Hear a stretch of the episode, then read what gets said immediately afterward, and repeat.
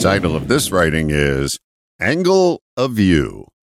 Do you see things differently? Of course you do, because you have a specific angle of view.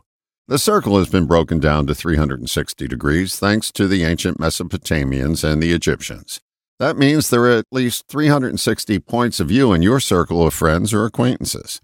The problem we often run into is getting stuck on our point of view, which is often just an opinion.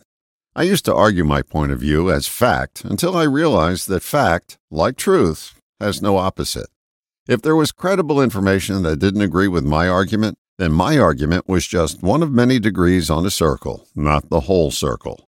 You can discover new points of view by doing a very simple exercise. Imagine yourself standing on a point of a circle, any point.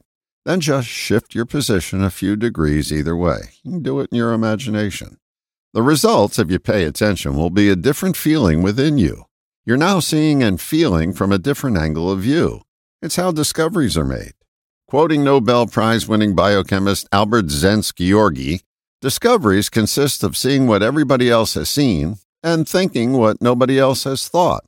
Perhaps if you're perennially stuck in some area of life, it can prove quite valuable to approach it from a different angle of view. Just shifting a few degrees can uncover something new.